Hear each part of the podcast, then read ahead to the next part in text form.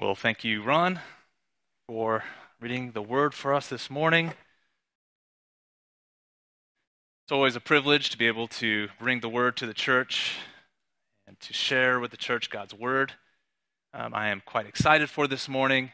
It's my prayer that all of you and those watching online uh, would be encouraged and the Spirit would use this morning to work in our hearts and uh, to help us to hear this message I do want to thank my family uh, for supporting me here. They're here to to uh, listen, and I, I, thank you guys for for uh, supporting me and showing up. So, last year I had the privilege of being a part of a small group um, where we studied the I am the I am statements of Christ that are found in the Gospel of John. I found that that study to be immensely encouraging because in so many ways, these statements get to the very core of who Jesus is. These I am statements are unique to the Gospel of John, uh, and there are seven of these so called I am statements. Jesus used these statements to describe himself in a myriad of ways. And like a seven sided diamond, these seven statements are unique and they're different from each other, but they all nevertheless illuminate a different facet of the truth and beauty of the person of Jesus. It's in these statements, Jesus said things like, I am the bread of life, directly calling back to God's provision of manna or bread in the desert to the Israelites. He said things like, I am the light of the world, I am the door of the sheep and I am the good shepherd. Famously, here he said, I am the way, the truth, and the life, and no one comes to the Father except through me. But these statements really got Jesus into a lot of trouble. Remember, Jesus was in reality quite young during his ministry on earth. He was just in his early 30s. And can you imagine this young man barely out of his 20s, starts marching all over Israel, saying all kinds of wild things and making all kinds of outrageous claims. And people were following him, and there were reports of him performing miracles, healing the feeble and sick, healing the blind, feeding thousands and thousands of people with just a couple loaves of bread and a fish. And so the leaders of the religious establishment in Israel, these men who had incredible social and civic power as well, they confronted Jesus over the concerns of the things that he was saying and the things that he was doing. And so I can imagine these stately older men, probably in their 50s, 60s, maybe even 70s, they strut up to Jesus and they start to question him. And this is where Jesus got into trouble because he wasn't intimidated. For instance, if you recall in John 8, Jesus says straight up to these religious leaders, who, by the way, took great pride in their lineage as the descendants of Abraham, if you, Jesus said, if you abide in my word, he doesn't say scripture, he doesn't say the words of the prophets, he doesn't say Torah, but he says, if you abide in my word, you are truly my disciples, and you will know the truth, and the truth will set you free. Well, these leaders, they think about this, and they say, Look, Jesus, we're the descendants of Abraham. And we've never been a slave to anyone, at least in recent history. So, how can we be set free? Jesus then turns to them and basically says, Yeah, well, Everyone who practices sin is a slave to sin. And a slave doesn't get to stay in the house. And that's, he's referring to heaven there. You men are sinners, and therefore you are a slave to sin. And then he says, only the Son gets to stay in the house. And so if the Son sets you free, you will be free. And I am that Son. Jesus is talking about forgiving sins here and setting people free from the bondage of sin. And he says, I'm the one who does that, which was something that, to the minds of these religious leaders, only God could do. So the religious leaders try to respond to Jesus by reasserting their connection to Abraham as their father, and Jesus just tells them, I'm paraphrasing a little here, he says, Nope. Your father is the devil, and you only ever seek to do your father's will. He's not talking about God. Can you imagine the response in their minds to Jesus accusing them of this? And then later in that same chapter, they try to accuse Jesus of being possessed by a demon of all things. And Jesus makes the claim there, and this is why they do this. Jesus makes the claim that anyone who believes in him will live forever. And the Jewish leaders, they go ballistic, accusing Jesus of claiming to be better than Abraham. Jesus, though, he just ramps it up even more, and he says, Truly, truly, I say to you, before Abraham was, I am. And they literally tried to murder Jesus on the spot, right there. They began to pick up stones in order to stone him, which was a form of brutal execution where they would literally throw rocks at a person until they died. And I don't know if they just had bad throwing arms, but Jesus ducks out of there real fast, and uh, he lives to see another day. But these I am statements, they were so radical. They call back directly to Exodus chapter 3 when God reveals himself to Moses. God is charging Moses there to lead the Israelites out of slavery in, in Egypt, and Moses asks God, What name should I use for you? And God says to Moses, My name is I am who I am. It's where we get the name Yahweh. And so for Jesus to say, Before Abraham was, I am, was mind blowingly radical. Absolutely intentional in its callback to Exodus, Jesus was doing nothing less than claiming full equality with God. And to the Jewish religious leaders, it was absolutely blasphemous to the point that they wanted to kill him. And eventually, as we know, they would in part succeed in that.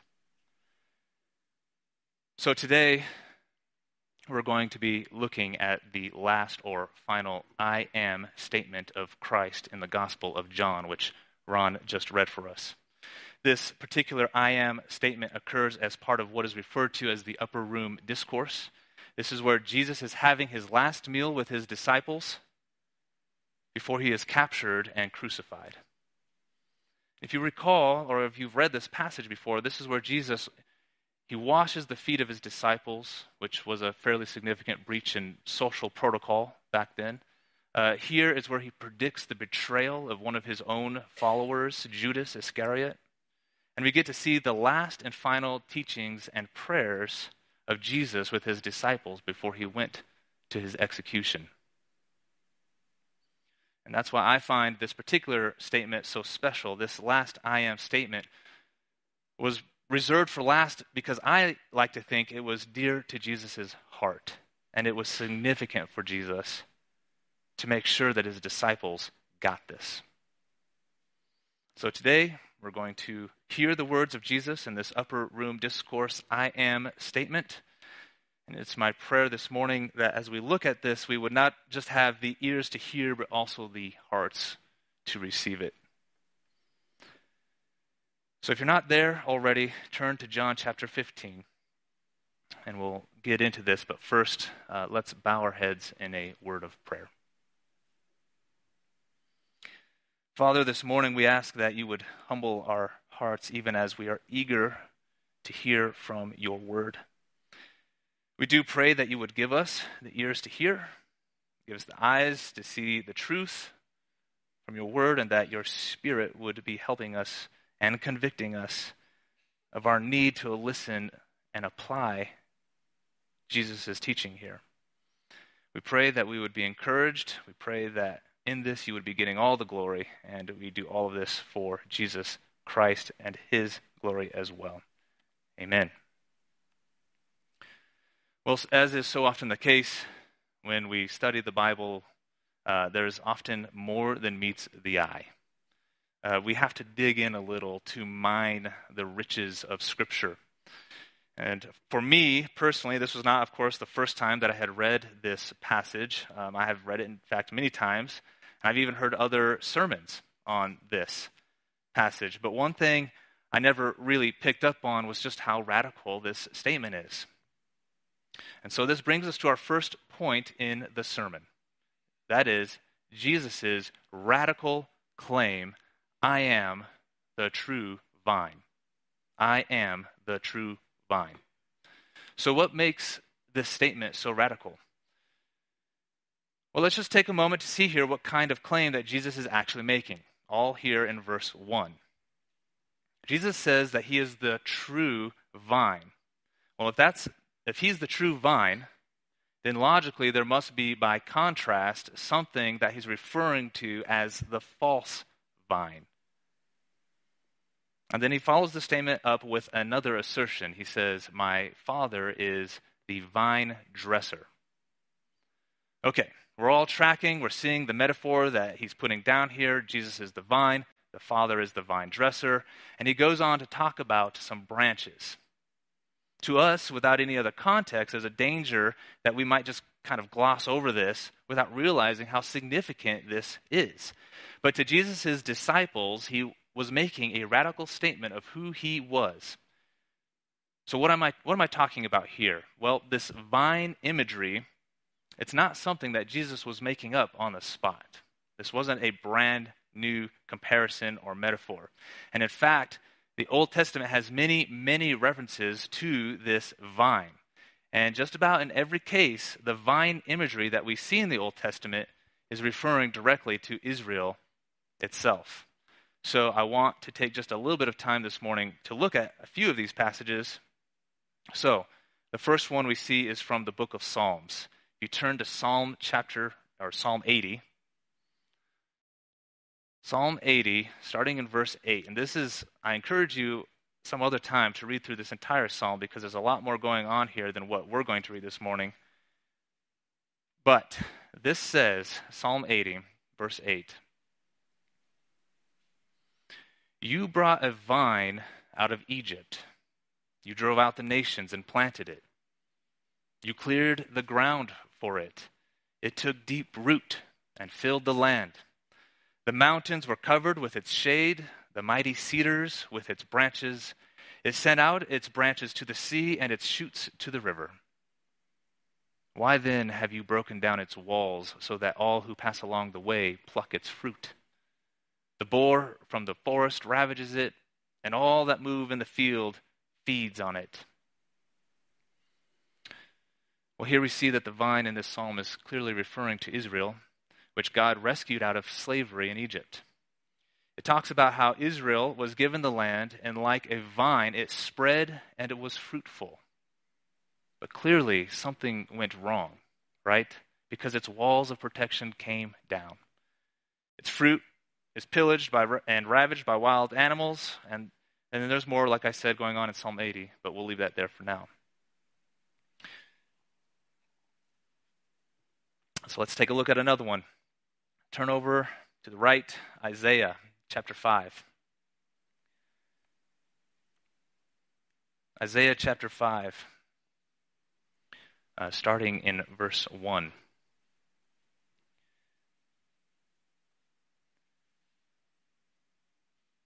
Says, Let me sing for my beloved my love song concerning his vineyard. My beloved had a vineyard on a very fertile hill. He dug it and cleared it of stones and planted it with choice vines. He built a watchtower in the midst of it and hewed out a, a wine vat in it. And he looked for it to yield grapes, but it yielded wild grapes. And now, O inhabitants of Jerusalem and men of Judah, judge between me and my vineyard. What more was there to do for my vineyard that I have not done in it? But when I looked for it to yield grapes, why did it yield wild grapes? And now I will tell you what I will do to my vineyard. I will remove its hedge, and it shall be devoured. I will break down its wall, and it shall be trampled down. I will make it a waste. It shall not be pruned or hoed, and briers and thorns shall grow up. I will also command the clouds that they rain no rain upon it. But the vineyard of the Lord of hosts is the house of Israel, and the men of Judah are his pleasant planting. And he looked for justice, but behold, bloodshed. For righteousness, but behold, an outcry. So we see again from verse 7 that the vineyard is the house or the nation of Israel. God calls it his beloved. He planted it and he cared for it. And he looked for his vineyard to produce grapes. But it didn't produce grapes, it produced wild grapes. And what are these wild grapes? Again, in verse 7, those, these wild grapes are nothing less than injustice, bloodshed, and violence. And the people crying out because instead of righteousness and loyalty to God, there is unrighteousness and disloyalty to God. And there are several others, other passages as well that we could look at, but for the sake of time, we'll just look at one more. This is most likely the very passage, uh, based on the vocabulary that's being used, that Jesus was calling back to when he made this, this claim of being the true vine. Jesus knew the Old Testament very well, and so did the disciples and the people around him. And so they would have instantly recognized this. So flip over to Ezekiel. Ezekiel is after Isaiah, Jeremiah, and Lamentations.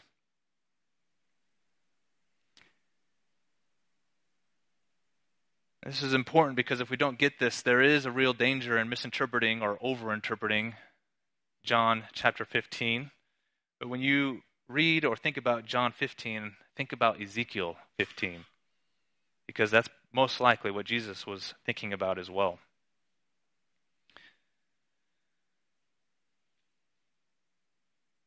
So this is verse 1, starting in Ezekiel 15. He says, And the word of the Lord came to me Son of man, how does the wood of the vine surpass any wood, the vine branch that is among the trees of the forest?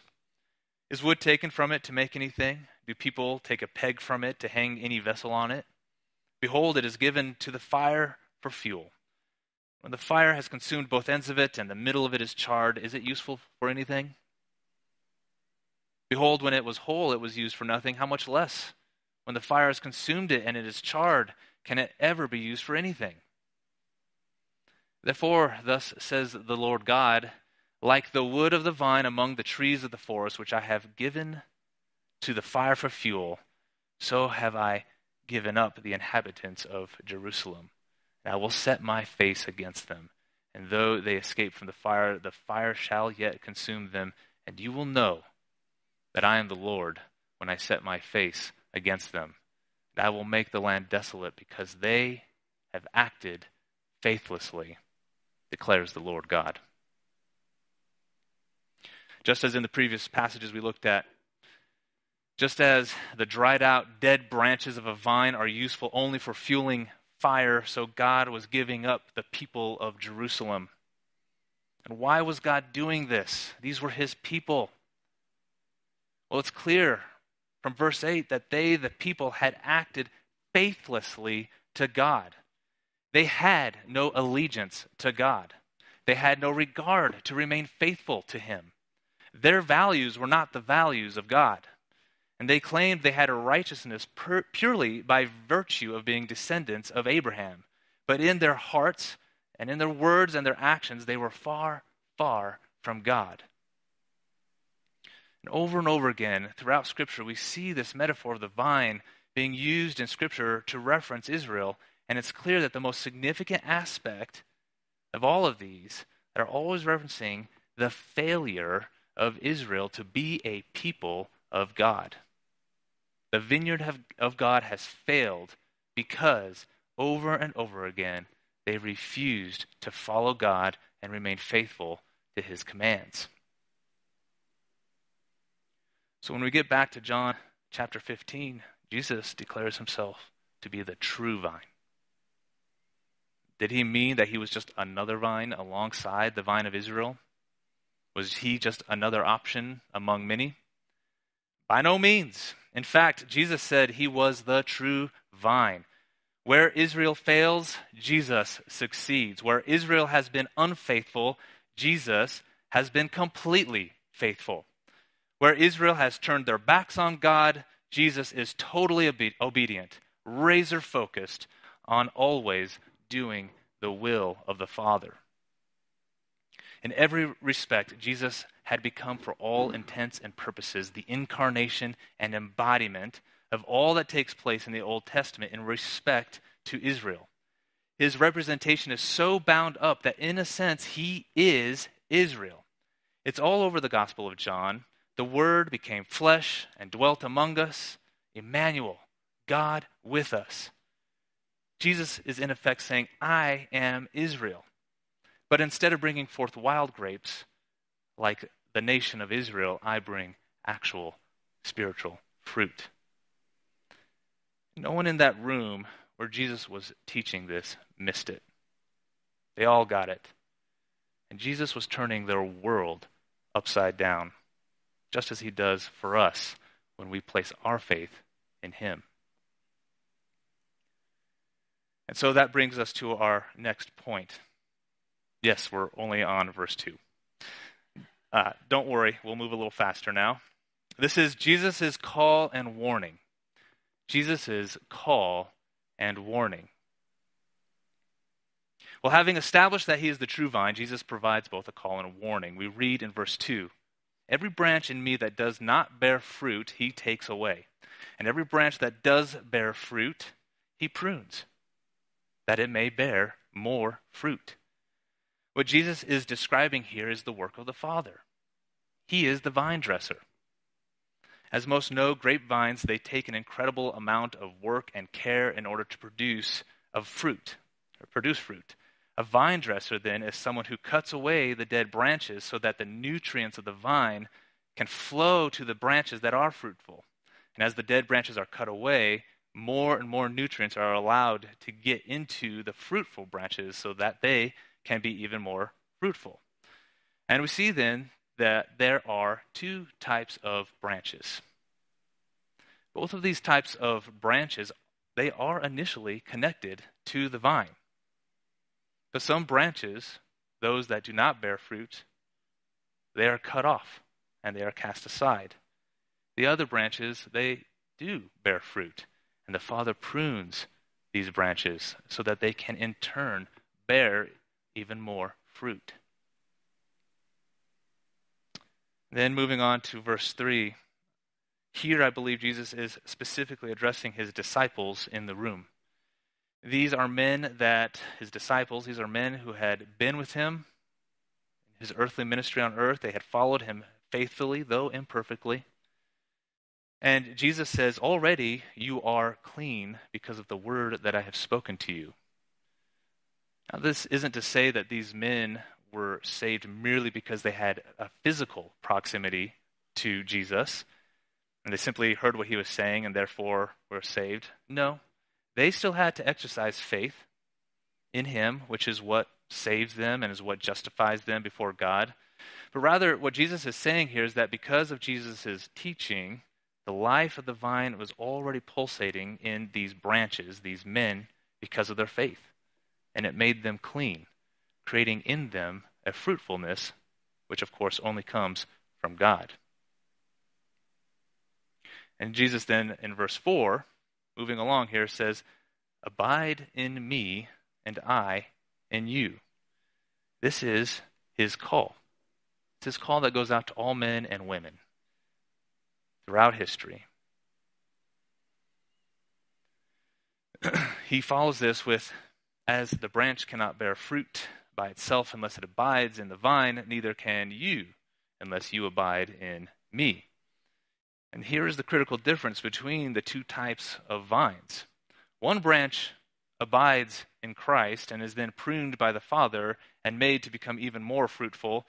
The other branch fails to, or will not, or does not abide in Christ, and then is therefore instead cut off from the vine and it is cast aside. So then, what does it mean to abide in Christ? We got to answer this question. What does it mean to abide in Christ? Well, it means nothing less than full, steadfast connection to Christ. Branches do not bear fruit unless they are connected to a vine. And just as the vine persistently imbibes life into the branch, so our connection to and our complete reliance on Christ imbibes us with spiritual life and spiritual fruit. The dictionary simply defines abide as to remain stable or fixed in a state or to continue in a place. So the proposition here is simple. You connect yourself to Christ, the vine, by placing your faith in Him. The kind of faith that connects one to Christ, that connects a branch to the vine, is the kind of faith that comes from abiding in Him. I'll say that again. The kind of faith that connects one to Christ, that connects a branch to a vine, is by placing your faith. I'm sorry, that you connect yourself to Christ, the vine, by placing your faith in Him. And then the kind of faith that connects one to Christ, the faith that you need, is the kind of faith that comes from abiding in Him. And so we see in verse 5 as Christ continues to expand this metaphor, if you abide in Christ, you will bear fruit. You will. And not only that, the Father will be in the business of pruning you so that you will bear much fruit. He is not satisfied to leave you as you are. He's working on you, and that's good news, and it's something that we should be thankful to God for. But Christ provides us with a warning as well. Look at verse 6. He says, If anyone does not abide in me, he is thrown away like a branch and withers, and the branches are gathered and they are thrown into the fire and burned. Without being connected to the vine, there is no spiritual fruit. It is a dead branch. And instead of experiencing the life and the nourishment of the vine, the branch is ultimately good for nothing else than to be thrown into a fire just as we earlier read from that passage in Ezekiel. So if you have not placed your faith in Jesus Christ, then heed this warning. And notice, at least in the context of this particular passage, these are branches that were originally connected to the vine. That's what it says. This does not mean that these are people who once were saved and then somehow lost their salvation. That is not what this passage is referring to. These are people who heard the gospel. And maybe even in their minds they said, Yes, that makes sense. I can see how that can be. But they never recognized or they never got to the point that they understood that they were sinners in need of God's grace. Merely intellectually assenting to what the Bible says does not always mean that a person has genuinely placed their faith in Christ. And presumably, based on this text and others, it's entirely possible that there are people in the church who have never understood the gospel. They are not a branch that the Father prunes. And instead, they wither, and eventually they're cut off. So, how do you know? Is it possible for a person to be so deceived that they can go their entire lives thinking that they've understood the gospel, but then they get to the end and what? What does Scripture say? So if you're still in John, flip back over to Matthew chapter 7. Matthew chapter 7, this is the end of what is called the Sermon on the Mount. Jesus here is preaching a sermon to a crowd on a mountain. And here, Jesus is teaching about two different types of people. Two different types of people. So this is chapter 7, and we'll start reading in verse 15. He says, Beware of false prophets who come to you in sheep's clothing, but inwardly are ravenous wolves. You will recognize them by their fruits. Are grapes gathered from thorn bushes or figs from thistles? The obvious answer is no. So he says, So every healthy tree bears good fruit, but the diseased tree bears bad fruit. A healthy tree cannot bear bad fruit, nor can a diseased tree bear good fruit. Every tree that does not bear good fruit is cut down and thrown into the fire, and thus you will recognize them by their fruits. This metaphor is very similar to what we're reading in John. And this is the first group of people. And Christ is telling us that these people, these are people in the church. And he even calls them prophets. So presumably they have, they are teaching or declaring something in the church. But Jesus calls them false prophets. And so their intent is to deceive. But notice they aren't found out by what they say, but rather by their fruit. They are found out. What is the outcome of their so called ministry? It's bad fruit. And then there is a second group of people that Jesus talks about, continuing in the text here in Matthew. Verse 21, he says, Not everyone who says to me, Lord, Lord, will enter the kingdom of heaven, but the one who does the will of my Father who is in heaven will enter into the kingdom of heaven. He says, On that day, many will say to me, Lord, Lord, did we not prophesy in your name? Did we not cast out demons in your name and do mighty works in your name? And then I will declare to them, Jesus says, I never knew you. Depart from me, you workers of lawlessness. So, to answer the question, can someone be deceived? The, the clear answer is yes. Christ calls them workers of lawlessness because they did not understand the gospel. They did not have true allegiance to Christ. They were in the church. They said, Lord, Lord, we did all this work in your name, but they never got it. They never understood. And so, two groups of people in the church those deceiving and those being deceived. Neither understood the gospel, and neither understood their need to abide in Christ. And so we need to work through this, right? And this brings us to our last point this morning. I'm calling this point the purpose and the promise of abiding in Christ. To the purpose and promise of abiding in Christ. Back in John, let's take a look, starting at verse 7.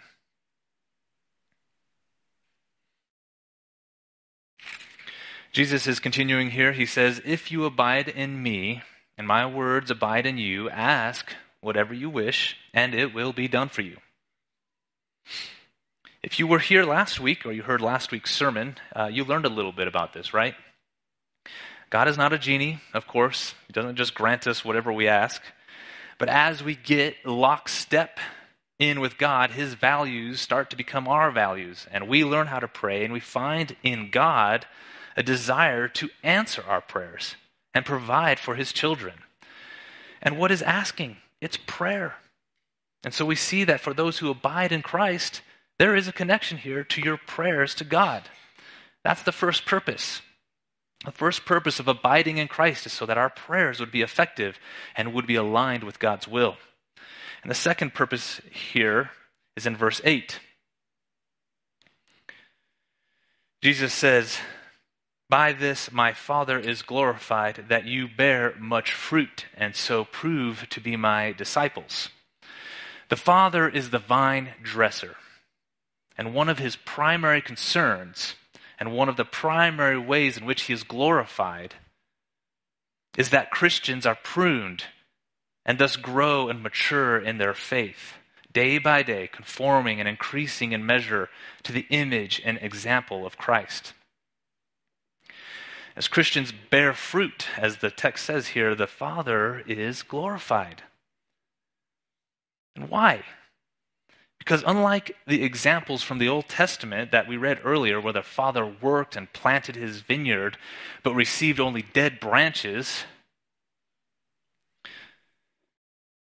good for nothing but to be burned up, here we see the Father doing the work of tending to his vineyard and receiving big fat, juicy grapes. That's the second purpose of abiding in Christ. It glorifies the Father. The God of the universe, the one who created everything, is glorified when people recognize that they are a sinner and they turn to Jesus as their only hope for salvation. They place their faith in him and they begin to grow as a branch connected to the vine. And you know, we really haven't gotten too specific yet about what this so called fruit looks like in the life of an average Christian. If I had a basket down here full of fruit for every time I've said the word fruit, I think there'd be fruit spilling out everywhere. but I had to reflect a little bit on this. How do we f- define what this fruit is? Because the text doesn't really come out and say it. But when you boil it all down, I think that spiritual fruit is nothing less than anything that grows or expands the kingdom of heaven here on earth. Spiritual fruit is nothing less than anything that grows or expands the kingdom of heaven here on earth. Right? What does Ephesians 2:10 say? It says for we are his workmanship, created in Christ Jesus for good works which God pre- uh, prepared beforehand that we should work in them. It's as simple as that. Anything that expands the kingdom of God. What do I mean by that? Do I mean that you need to go out and, and build a church down the road start a new church? No. I mean, it would be awesome if you did do that, but that's not what I'm talking about. It's, it's about sharing the gospel with others, or even just coming alongside other Christians and encouraging them. Think about that. There might be a brother or a sister who is in, who's on the brink of complete despair, and you come alongside them, and you encourage them, and you pray with them, and maybe that's all they need to just go one more day and be renewed in their spirit. And they can, in turn, then go and encourage others. That's growing the kingdom of God. It's about helping fellow Christians turn away from their sin and keeping them accountable. It's about expressing thanksgiving to God, about praising and glorifying Him through worship if you have, if you have children, it's about shepherding and, and instructing them in the way of the Lord. If you don't have children, it's about equipping yourself so that you can shepherd and instruct and encourage your fellow brothers and sisters in Christ. It's about not fearing man, but fearing God. And it's about using your spiritual gifts. Go read 1 Corinthians 12. Not, not now, but Go read it. To serve, because it talks about serving and ministering to one another in the local church with the unique abilities and gifts that God has given you. And these are all outward manifestations of an, of an internal conversion that takes place when you put your faith in Christ. And ultimately, it's about our desire to be obedient to God's commands. Look at verse 10 in John. He says, If you keep my commandments, you will abide in my love, just as I have kept my Father's commandments, just like Jesus has, and abide in his love. Our desire to be obedient to God's commands is rooted in nothing less than a deep, abiding love for God himself. Was Christ exempt from obeying the commands of God? He's the teacher. If the teacher is not exempt, then neither are the disciples. But we're not perfect. And in this life, we will never be perfect. Christ has a promise for us. What does he say? Look at verse 11. He says, These things I have spoken to you, that my joy may be in you, and that your joy may be full. The danger in this passage, if we're reading it recklessly, is that we can get to the end here and we can mistakenly feel a burden that says, Lord, I am a worthless Christian because I just don't do enough. I'm not good enough. I sin too much, as if we have the ability to judge what is too much or not enough. Clearly, I'm not abiding in Christ. So God's not going to be able to abide in me, and I'm not going to grow spiritually. Look, are you the one that causes the fruit to grow? Is that what the text says? No, we're just branches. But you're a branch that is connected to the true vine. And the branch doesn't strain to bear fruit, it is a natural outgrowth that only increases, increases as it is properly cared for and tended to.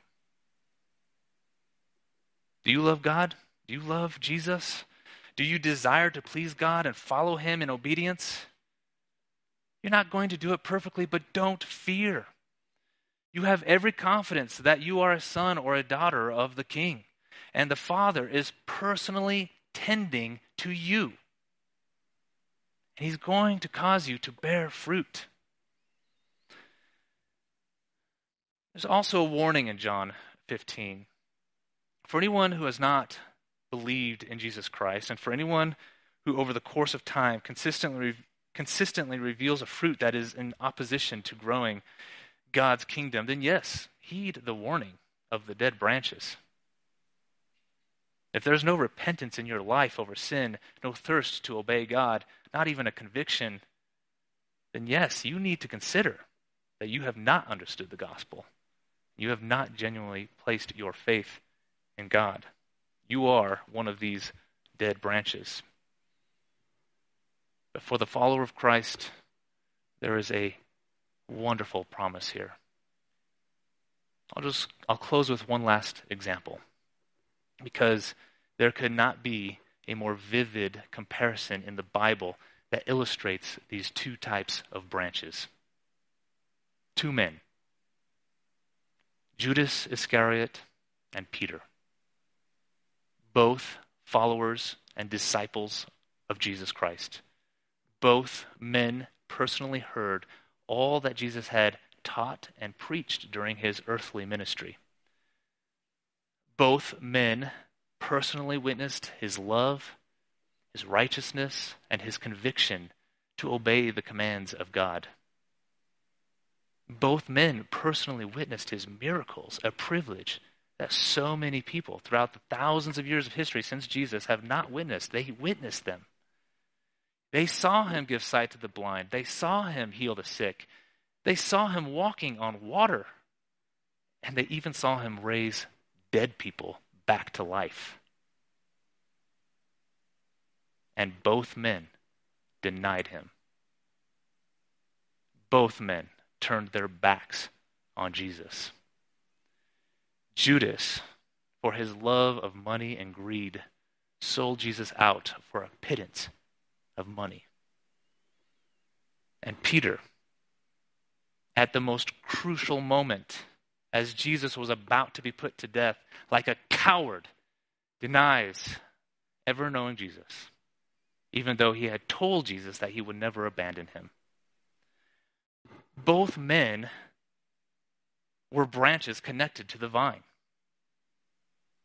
but one was a dead branch, useful only for being cut off and thrown into the fire. The other was a living branch, and the Father was pruning Peter that night. Judas, overwrought by his sin and guilt and betrayal, he still refused to go back to God for forgiveness. He never went back to God for forgiveness. And so convicted, he hung himself and killed himself. Peter, by contrast, despite his sin, went to Christ and he was forgiven. And what happened? What happened? Peter the disciple became Peter the apostle. Peter was a blue collar fisherman. He was a backcountry bumpkin. And if you think, I mean, I'm sorry if you're a fisherman, I'm not saying that derogatorily.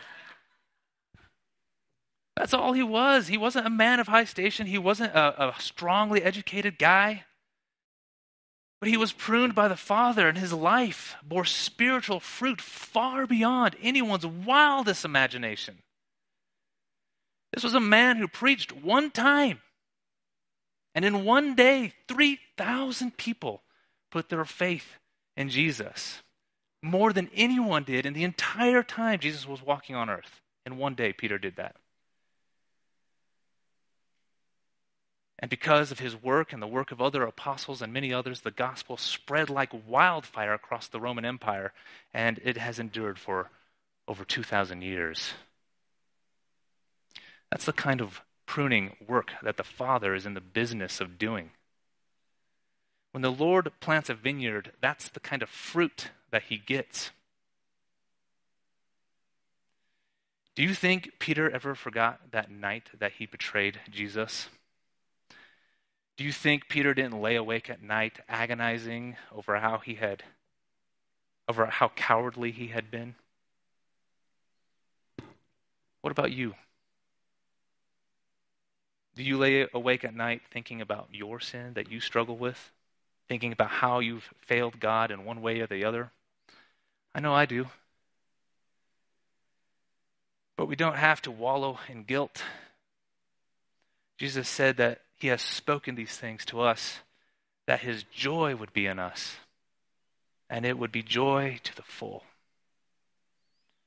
So abide in Christ. It is the way to real, lasting contentment in God. It is the way to everlasting life. And if you're here this morning and you don't know if you're saved, you don't know if you have repented and placed your faith in God, find a pastor this morning. We'd love to share the good news of Jesus with you. We can answer your questions and we can pray with you. Myself or Pastor Kyle, we're available. So let's pray. Gracious and good Father, we thank you for your word this morning. And Father, how encouraging it is to know that you are personally tending to us, pruning us, and sanctifying us, not only for our own good, which is praiseworthy enough, but for your own glory. So, Lord, help us to live our lives in obedience to your commands for your glory and for the reputation of Jesus Christ. Lord, in our weakness, we sin, and sometimes we give in to despair. But use it, Lord, for our good and help us to keep our eyes focused on Jesus Christ so that we might be full of his joy. Prune us so that you would cause us to bear more and more fruit, growing your kingdom in ways that we could never imagine. And it's in Jesus' glorious name we pray.